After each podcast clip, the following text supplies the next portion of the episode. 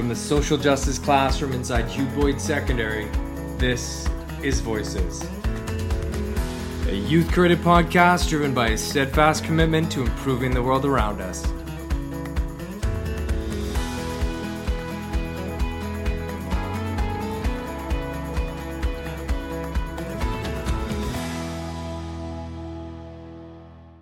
Hi, my name is Sophie. And my name is Emily. And, And you're listening to the Voices podcast. Today, we're excited to be interviewing Mr. Mario Canseco, the president of Research Co., a research organization that has a global network of partners in the qualitative data collection and data visualization specialties. Mr. Canseco wrote an engaging recent article entitled Discrimination, a Reality for Most Women in British Columbia, which will be features of today's discussion. He's a columnist from Business in Vancouver magazine, who holds Masters of Journalism from the University of British Columbia, and is a regular contributor to other Canadian publications. Thank you very much for speaking with us today. It's my pleasure. Thank you for having me. Yeah. So, what inspired you to write about and conduct research on the discrimination women in BC face today? As we certainly find it fascinating to hear a male perspective on the topic of sexism and gender equity. Well, I was really interested in this um, partly because of my own experiences. Um, I grew up in Mexico. We had a situation where it was very complicated for women to break through when it came to work, uh, very uh, macho mentality when it came to the way businesses were run.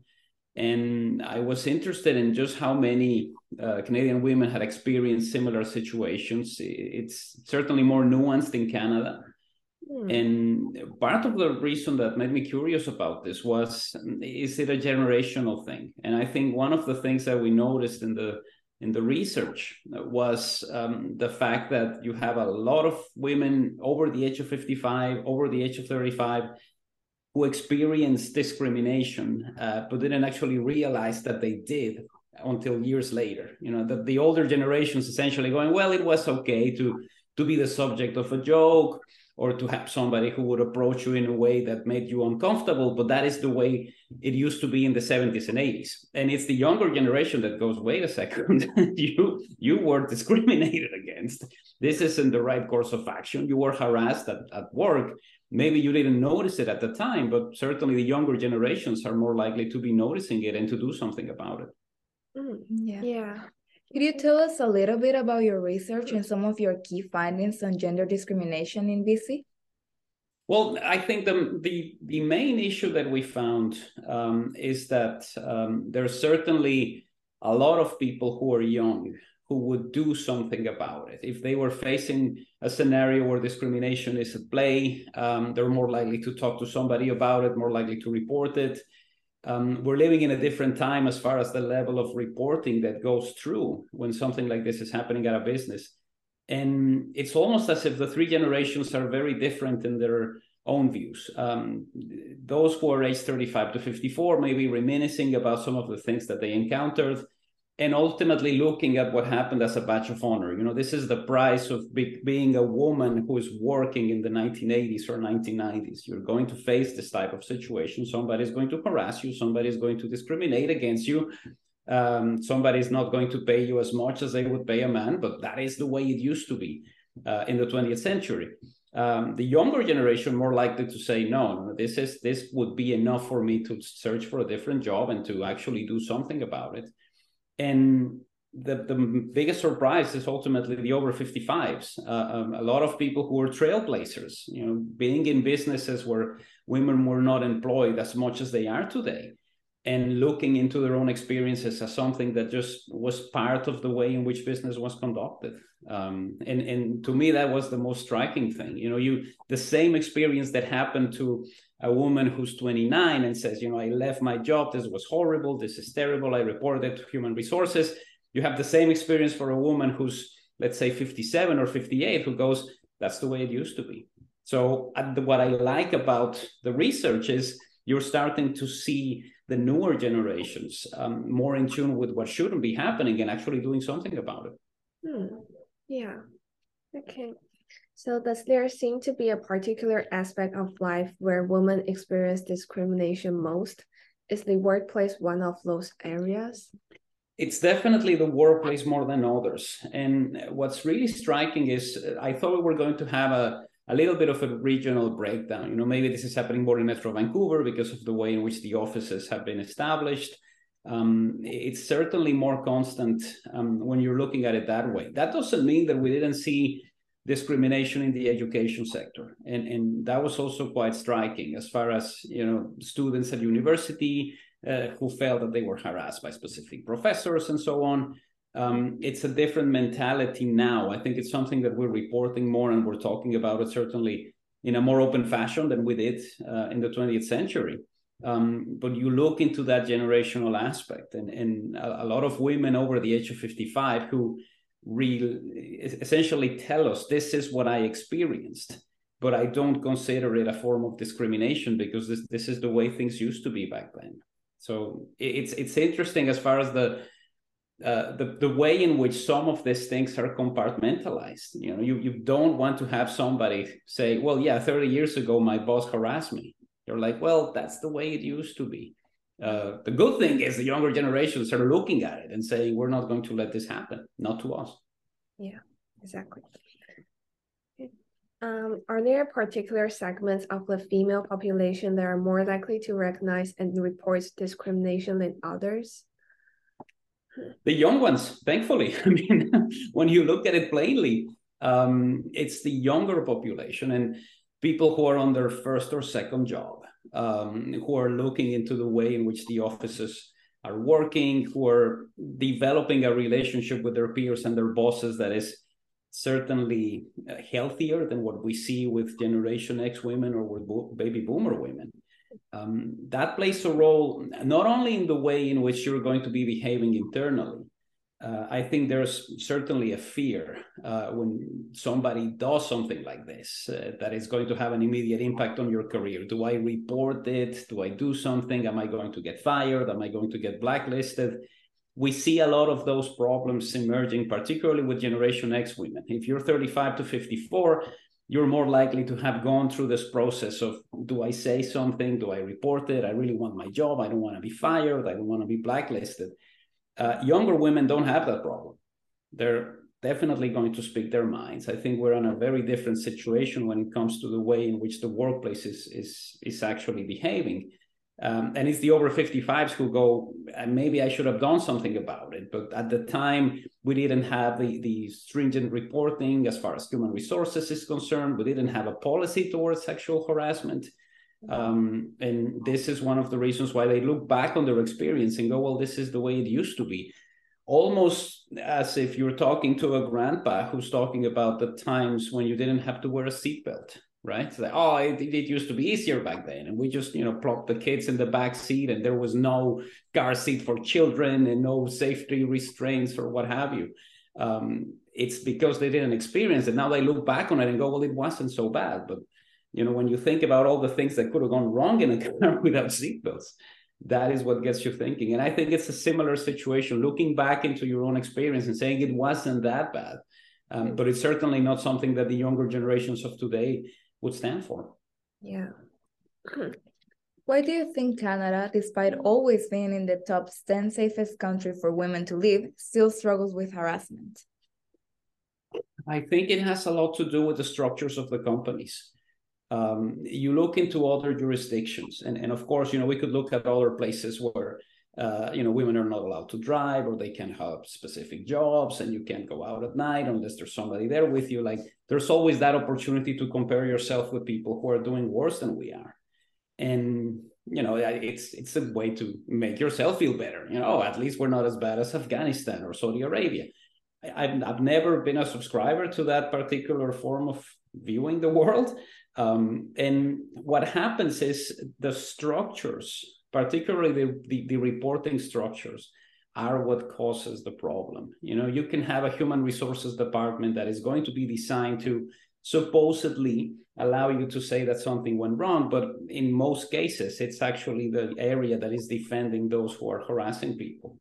Uh, so you know the no, some of the comments that we got back were actually kind of heartbreaking because we ask people, did you report this to human resources? It's like, well, no, because human resources was the one who was responsible for the harassment, or human resources is you know designed to help the ceo get away with the stuff that he was getting away with. And that is part of the difficulty that we're seeing you know. It's it's happening because of the context. You know we look at ourselves as a society that is very open and, and, and in certain ways mild when it comes to the way in which the office um, is going to be working but you still have those structures that haven't been broken. And part of it has to do with the fact that there's no uh, coherent reporting structure. You know we, we've asked about this before like should we have some sort of federal guideline in order to make sure that something like this doesn't happen? You know we have federal guidelines for paying our taxes. We have federal guidelines for you know uh, cleaning the streets where your offices are located. Why can't we have a federal guideline to deal with harassment and and the answer that we're always getting from canadians is that this makes a lot of sense um, but you get the sense from the businesses that, well, I don't want the government telling me how I should run my company. Well, if you're committing fraud, uh, they definitely have a chance to tell you that you shouldn't. And it's a similar scenario for me. You know, if you have specific guidelines in place about how the businesses should operate and ensure that harassment and discrimination aren't happening, um, we would all be better for it. Yeah, definitely. So in your recent article, you mentioned that 9% of women suffer loss of potential employment opportunities. Could you discuss some of the potential reasons why this might be happening? We saw a couple of things that really jumped out of the page on that one. And one of them is uh, the age. You know, we think about age discrimination sometimes as somebody who's very young and maybe isn't as experienced, and I'm going to hire somebody who's a little bit older or somebody who's a little bit older and maybe is not in tune with the way in which we're communicating today or they're not great at social media. Like you have a lot you, you can get it from both sides in that sense. Um, but it's it's particularly troubling um, when it comes to um, women who can become pregnant and and it's something that we see consistently we heard from people who said um, I wasn't offered a full time job because they were under the impression that because I was married or because I was expecting to to start a family at some point, they didn't want to carry on with somebody like me uh, who was going to go on maternity leave. And again, you know, those are some guidelines that are already in place, and the businesses have to abide by them. Um, and we heard from women who were saying we, we weren't particularly treated fairly because of this. You know, part of what we saw was credentials you know people who studied abroad or who maybe had an accent that wasn't particularly great for the people who were hiring or that didn't fit the profile that the company wanted uh, but what we heard more than anything was you know i was in my early 20 mid mid to late 20s early 30s and my impression during the interview process was that they didn't want to hire somebody who maybe was going to take a year off to have a child. And this is something that continues to happen. And uh, it's it's not legal. You know you you cannot ask a question like that. You cannot base your decision on on on, on something um, which is akin to your family life. Uh, but it keeps happening. You know people told us you know I, I, I thought i had this job lined up and everything was perfect until they started asking questions about my family life do pregnant women face barriers in the workplace such as do they find it harder to get a job even though our laws should protect them from discrimination? That's absolutely true. I mean, we, we heard uh, from from both sides of it. You know, part of what we heard as well was everything was fine, and then when I came back to my to my job, uh, somebody else was doing the things, and and in a way, two of the examples that we heard from um, were very harsh in the sense of you you go back to the job that you were promised and mm-hmm. you're not no longer handling the same files you're no longer doing the same things you're sort of demoted you're still getting paid for it uh, but there's somebody else who's taken on those responsibilities and you're there almost as a token uh, you know here you are you still have a job you're going to do certain things differently and um, and the businesses have a very easy way out of this. Well you know when you were gone having your child and coming back from mat leave uh, the company changed and they start to throw all of these uh, you know catchphrases at you. You know we needed somebody who thought outside the box or we're going to revolutionize the paradigm or whatever. Uh, so it means that the job that you signed up for which is the same job that you were supposed to go back to is no longer there. And and that is two of the uh, women that we heard from essentially said, you know, I, I, I couldn't stay there anymore because yes, I was getting paid, but I wasn't being challenged. My views weren't really as respected as they were before because there was somebody else there um, who was doing the job that I was supposed to be doing. Yeah. Does this impact only pregnant women or are women with children also experiencing discrimination? It happens also uh, with women with young children. I think there's part of what happens uh, during the hiring process is is this going to become a distraction? Is this something that is going to uh, are we going to be in the middle of a meeting and the cell phone is going to ring and then mom is going to have to go to school because something happened or the kid at childcare is very upset or um, we have a situation that requires your immediate attention and, and part of what happens is a lot of the decision makers in those businesses are, are coming from a world where this is the way it used to be. You know, women weren't working as much, and you know, I'm I'm, I'm expecting people to be here when I need them. Um, that is part of the problem um, with the argument, and and it changes as as the children get a little bit older. Uh, uh if you don't have a young child, it's easier for the businesses to go. Well, you know, she's not going to be bothered that much. She's not going to be, you know, outside of the office dealing with stuff that is related to family life um, but it's it's definitely one of the issues that is affecting people. You know, one it's more than anything, it's the the possibility of harassment, whether people identify it as such or not, and the idea that if you need to have some sort of additional um, things to do because of your family situation, that is going to take you away from from the job, uh, which is ironic now that we have companies that essentially give you your own laptop, give you your own cell phone. Um, you know, people used to look at that as, oh, this is great. You know, the company's paying me for this, but it's it's a way to keep tabs on you um, more than ever. And I mean, it worked very well during the pandemic because of Zoom and other things. Um, but in a way, it's it's still keeping you there. You know, you may be having dinner with your family, and the boss wants to talk to you, and they issued your phone, so you have to answer it. Yeah. And we often hear about unequal pay in the workplace based on gender. What are some factors that you think contribute to this? The, the main one is the expectation, and I think this is happening partly because of the way the older generations view it. You know, it's all combined, and and you know the this idea of well, you know, she's a mother, she's going to be taking care of kids, she may be distracted. Um, we're still dealing with some of those uh, ancient uh, uh, views of the way women in the workplace are going to behave. And, and when men of a certain age are the ones who are making those decisions, it's going to come back and, and, and haunt you. And, you know, we see a little bit of that as far as the way in which some of those decisions have been made. And it, it ultimately has an effect on how much money you're going to pay people. You know, we're nowhere near the, the, the pay equity um, that we should have. Uh, and but a lot of this happens because of the lack of transparency from businesses.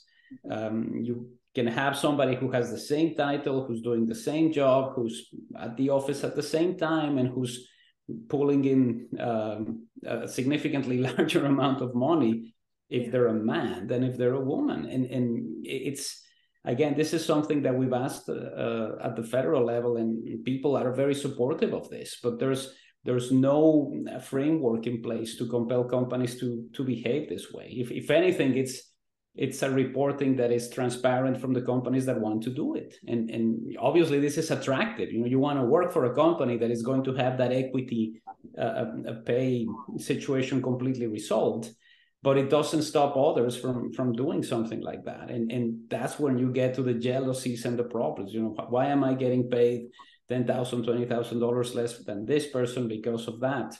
Um, it's it's a lot easier. I mean, it's it's it's weird, but you look at a situation like sports. You know, we know exactly how much money every person who plays for a professional sports team makes, and that's when you can make the assumption. Well, you know, here's a person who is you know maybe not playing that well and is making a million dollars more than this player who's young and whose career is beginning we have that opportunity to measure it and, and we're always complaining about it. oh this guy's making too much money we don't have that in businesses and, and it's definitely not something that makes people happy because you know that there's no equity hmm. okay Do you think that gender based discrimination and harassment can be solved in the workplace and in general? And what do you think might be potential solutions to address this issue? I think the, the one solution for me, uh, which would be uh, fairly simple, is to ensure that you have a human resources department that is not going to be tied to the wishes of uh, the corporate uh, leaders. Um, there's companies that have done this, and there's um, human resources companies that go in there and try to figure out how things are going. They're not directly tied to to the corporate responsibility, but I think part of the problem with human resources is depending on where you are, um, they, are, they are departments that are going to be handling everything from, you know, do we change the windows? Do we have new curtains?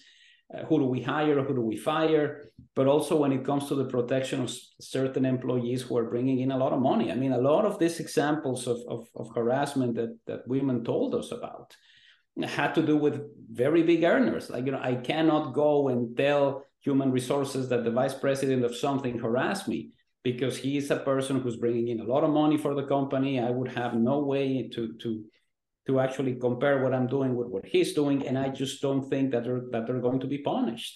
Um, so having that additional layer of of review, um, but also an additional layer that is completely independent from the corporate issue. You know, it's it's it's similar to the way in which we look into specific punishments. You know, that's the way the justice system works. You know, we're going to look at this uh, holistically and make a decision about what happened here. You know, this is the way in which the small claims court works, right? You know, we think you didn't do the job, we think you didn't pay us.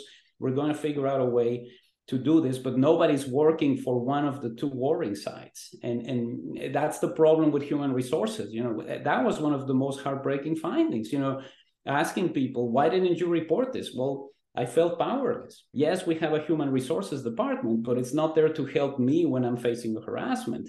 It's designed to protect people and to make it tougher for me to actually talk about what I experienced. Yeah, exactly. And despite the current and concerning challenges we discussed today, are there any positive takeaways you see in your research or in your understanding of discrimination in BC? The one uh, silver lining, in a way, is the generational changes.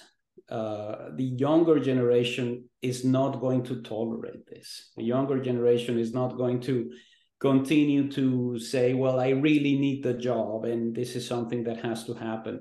The fact that we're talking about this more openly is making things better. And, and in a strange way, you know, but part of what I do is figure out what is going to be happening 10 20 years from now and you start to see a little bit of that trend over time. Uh, the way we feel about political correctness for instance is very different from the way we felt about it in the 1990s and part of it is you have a generation that is growing with different sets of values and who are not going to look into some of these hierarchical structures in the same way that their uh, let's say mothers or grandmothers did and this is the big difference for me that that you know you have a situation now where the stuff that somebody could have gotten away with in 1987 is not something that they can get away with in 2022 not only because of the way in which we're reporting this and looking at it but also because the ones who are the victims are going to stand up and speak about it. Uh, that is the biggest difference for me. You know if, if we